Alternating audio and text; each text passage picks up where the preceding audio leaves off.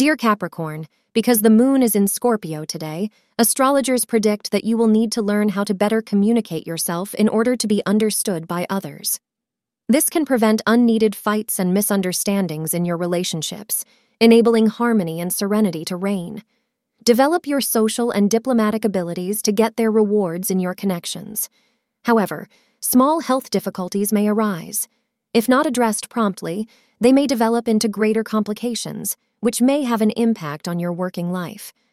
The color green is your lucky color. The hours between 4 p.m. to 6 p.m. are lucky for you.